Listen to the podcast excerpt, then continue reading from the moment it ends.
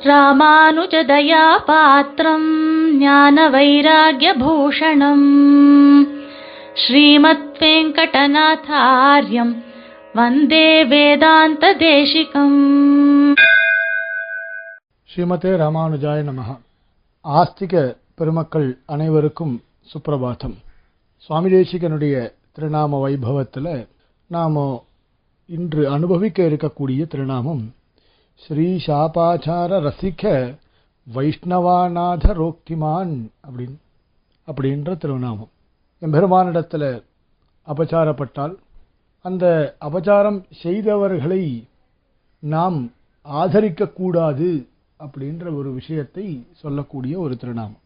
அப்படி அபச்சாரப்பட்டவர்கள் பாகவதோத்தமர்களை அண்டி அவர்களிடத்திலே எம்பெருமானிடத்திலே பட்ட அபச்சாரத்தை போக்கிக் கொள்வதற்காக பாகவதர்களிடத்திலே மன்னிப்பு கோரி பிராயஷ்சித்தம் செய்து கொண்டார்களேயானால் அவர்களை ஆதரிக்கலாம் அப்படின்ற ஒரு விஷயத்தை சுவாமி தேசிகன் சொல்றார்.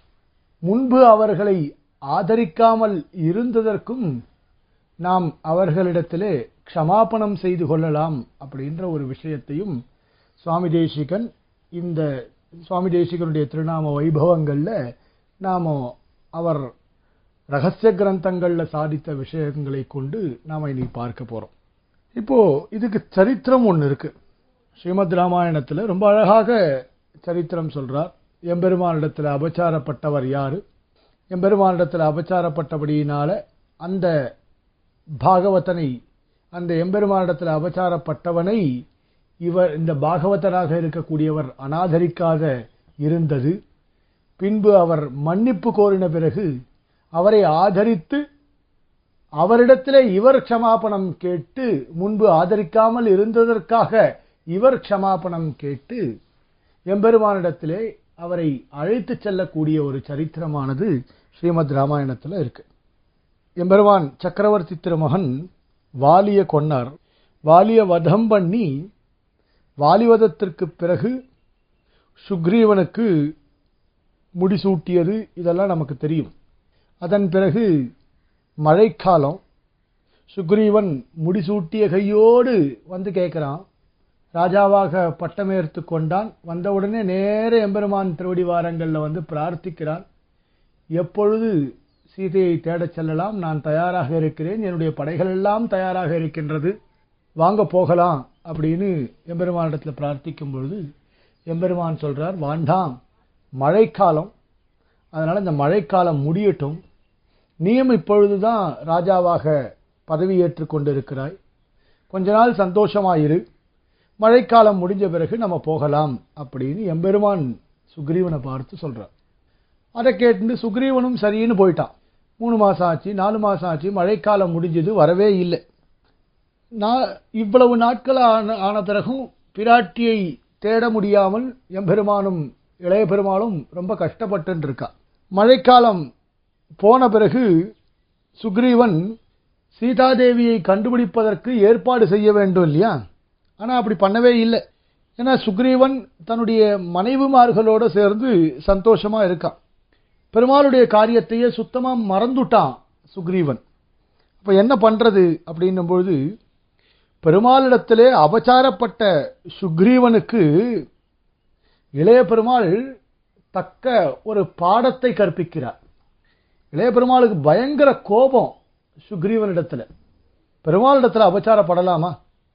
அப்படின்னு சொல்லி சுக்ரீவனிடத்தில் மிகவும் கோபித்துக் கொள்கிறார். கோபமான வார்த்தைகளையே பிரயோகம் பண்ணுறார் இப்போது ஆஞ்சநேயர் அதாவது சுக்ரீவ பெருமாளுடைய மந்திரியா இருக்கக்கூடிய ஆஞ்சநேய சுவாமி சுக்ரீவனுக்கு நல்ல விஷயங்களை எடுத்து சொல்றார். தேவரீர் பெருமாளிடத்தில் அபச்சாரப்பட்டு விட்டீர்கள். இப்போ பெருமாளிடத்தில் பண்ண அபச்சாரத்தை எடுத்து சொன்ன உடனே இதிலிருந்து தப்பிக்க என்ன வழி? இளைய பெருமாளுடைய கோபத்திலிருந்து தப்பிப்பதற்கு என்ன வழி? அப்படின்னு கேட்ட உடனே ஆஞ்சநேயர் சொல்றார் இளைய பெருமாளை சரணடைவதே தப்பிக்க ஒரே வழி வேற வழியே கிடையாது அப்படின்ற அது இல்லாம பிழைப்பதற்கு வேறு ஒரு வழி இல்லை அப்படின்னு ஆஞ்சநேய சுவாமி சுக்ரீவனை பார்த்து உபதேசம் பண்றார். சுக்ரீவனும் என்ன பண்ணார்? அப்படியே இளையபெருமாள் திருவடி வாரங்களில் பிரார்த்தித்து அவர் க்ஷமாபணம் கேட்கிறார் மன்னிப்பு கேட்கிறார். சுக்ரீவன் இதில் நாம தெரிஞ்சுக்க வேண்டியது என்ன அப்படின்னா சுக்ரீவன் அபச்சாரப்பட்டது பெருமாளிடத்துல. ஆனால் அவர் க்ஷமாபணம் கேட்டது இளையபெருமாளிடத்தில் ராமனிடத்திலே அபச்சாரம் செய்து லக்ஷ்மணனிடத்திலே அவர் மன்னிப்பு கேட்டு அதிலிருந்து அந்த மன்னிப்பு கேட்டும் பெற்றுவிட்டார். இதிலிருந்து தெரியக்கூடிய ஒரே உண்மை நாம் பெருமாளிடத்தில் நேரடியாக அபச்சாரம் செய்திருந்தாலும் அடியார்களிடம் அதற்காக மன்னிப்பை பெற்றுவிட்டால் அந்த வழியில் பெருமாளும் நம்மை பொறு நாம் பண்ண தவறுகளை பொறுத்து கொண்டு விடுகிறான் அப்படின்றது இதிலிருந்து ஸ்பஷ்டமாக தெரிகிறது. இத சுவாமி தேசிகன் தன்னுடைய ரகசியங்களில் ரொம்ப அழகாக வெளிப்படுத்தக்கூடிய ஒரு விஷயம். இன்னொன்று பகவத் பக்தர்களே ஆனாலும் கூட சில சமயம் பகவத் அவதாரத்துல ஈடுபட்டுறோம். என்னதான் பகவானுக்கு பக்தர்களாக இருந்தாலும் இந்த மாதிரி காரியத்தில் சில சமயம் ஈடுபட்டுறோம். அப்படி பகவத் பக்தர்கள் எம்பெருமானிடத்தில் அபச்சாரப்பட்டால் அவர்களை பரமைகாந்திகள் ஆதரிக்கிறது இல்லை. இந்த விஷயத்தில் அதுவும் தெரிகிறது நமக்கு. பரமைகாந்திகள் அவர்களை ஆதரிக்கிறது இல்லை. சுவாமி தேசிகன் இது ஸ்பஷ்டமாகவே சில இடங்களில் சொல்கிறார் ஆதரிக்காமல் போனாலும் பின்னாடி அவர்கள் பிராயசித்தம் செய்து கொண்டு எம்பெருமான் இடத்துல அவர்கள் சேர்ந்தால் எம்பெருமானிட திருவடியை பற்றி கொள்ள வேண்டும் அப்படின்ற ஒரு புத்தியானது ஏற்பட்டுருச்சுன்னா முன்பு ஆதரிக்காததற்கு ஒரு கால விசேஷத்தில் மன்னிப்பு கேட்கறதும் உண்டு அப்படின்னு சொல்கிறார் சுவாமி தேசிகன். ஏன்னா இதனுடைய அர்த்தத்தை ரொம்ப சூக்மமான அர்த்தம் இது. இதை சுவாமி தேசிகன் ரொம்ப அழகாகவே சொல்கிறார் முன்பு ஆதரிக்காமல் பரமைகாந்திகளை பற்றி சொல்லக்கூடிய ஒரு வார்த்தை. அபச்சாரப்பட்டவர்களை முன்பு ஆதரிக்காமல் போனதற்கு அவர்கள் திருந்தியவுடன் பின்பு ஒரு நாள் அவர்களிடத்திலே மன்னிப்பு கேட்பதும் உண்டு அப்படின்னு சொல்கிறார் அன்னைக்கு நீ தப்பு பண்ண. தப்பு பண்ணும்பொழுது எனக்கு கோபமாக இருந்தது. அதனால் நான் உன்னை பெருமாளிடத்தில் அபச்சாரப்பட்டுட்டேன். ஆகையினால் நான் வந்து உன்னை கடும் சொற்களாலே உன்னை நிந்தித்தேன் அப்படின்னு சொல்லக்கூடிய சரித்திரமும் ராமாயணத்தில் இருக்கு. இல்லையா? சுக்ரீவன் என்ன பண்ணார்? லக்ஷ்மண பெருமாளிடத்தில் க்ஷமாபணம் கேட்டு பெற்றுவிட்டார். இளைய பெருமாள் சுக்ரீவன் இளைய பெருமாள் வந்து சுக்ரீவனிடத்தில் பார்த்து சொல்லக்கூடிய வார்த்தை. இல்லையா? ஒரு க- எம்பெருமானோ அங்கே கஷ்டப்பட்டு இருக்கார் லக்ஷ்மணனுடைய வார்த்தை இது. அங்கே ராமனோ ரொம்ப கஷ்டப்படுறார். அவருடைய வார்த்தையை கேட்டு நானும் ரொம்ப கோபமாக வந்துட்டேன். எனக்கு என்ன பண்ணுறதுனே தெரியல. எம்பெருமான் கஷ்டப்படுறார் இல்லையா? பிராட்டியை பார்க்க முடியாமல் எம்பெருமான் கஷ்டப்பட்டு இருக்கார் எம்பெருமானுடைய கஷ்டத்தை பார்த்து தங்கள் மீது ரொம்ப கோபப்பட்டு நான் வந்துட்டேன். எனக்கு வேறு வழி தெரியவே இல்லை. ஏன்னா அவ்வளவு துக்கப்பட்டுருக்கான் பெருமாள். அதனால் உன்னிடத்துல வந்து ஒரு கடும் சொற்களை சொல்ல வேண்டிய ஒரு நிலைக்கு தள்ளப்பட்டேன். அதனால் நீங்கள் வந்து நான் க்ஷமாபணம் கேட்டுக்கிறேன் இப்போது என்ன இருந்தாலும் தேவரீர் ராஜா நான் அந்த மாதிரி பேசிட்டேன். தேவரீர் அதை பொறுத்து கொள்ள வேண்டும் அப்படின்னு சொல்கிறேன் இப்போது எம்பெருமானிடத்திலே சுக்ரீவன் அபச்சாரப்பட்டான். அந்த அபச்சாரப்பட்ட சமயத்தில் சுக்ரீவனை அனாதரித்து இல்லையா சுக்ரீவனை வெறுத்து லக்ஷ்மணன் கடும் சொற்களை சொன்னார் அப்படின்றது தெரியறது. அதுக்கப்புறம் அவன் எம்பெருமானிடத்தில் சரணாகதி பண்ணிக்கிறான். எம்பெருமானிடத்தில் சரணாகதி பண்ணிட்ட உடனே தான் கூறிய கடும் சொற்களுக்காக வருந்தி சுக்ரீவனிடத்தில் இளைய பெருமாள் மன்னிப்பும் கேட்கிறார்.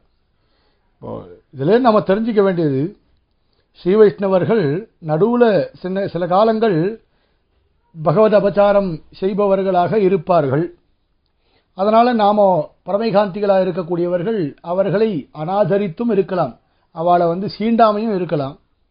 அதுக்கப்புறம் அந்த ஸ்ரீ வைஷ்ணவர்கள் திருந்தி அதற்காக வருத்தமுற்று அவர் ஏதேனும் ஒரு பிராயசித்தம் செய்தால் அவளிடத்துல மன்னிப்பு கேட்க வேண்டும் அப்படின்னே சாஸ்திரம் சொல்றது.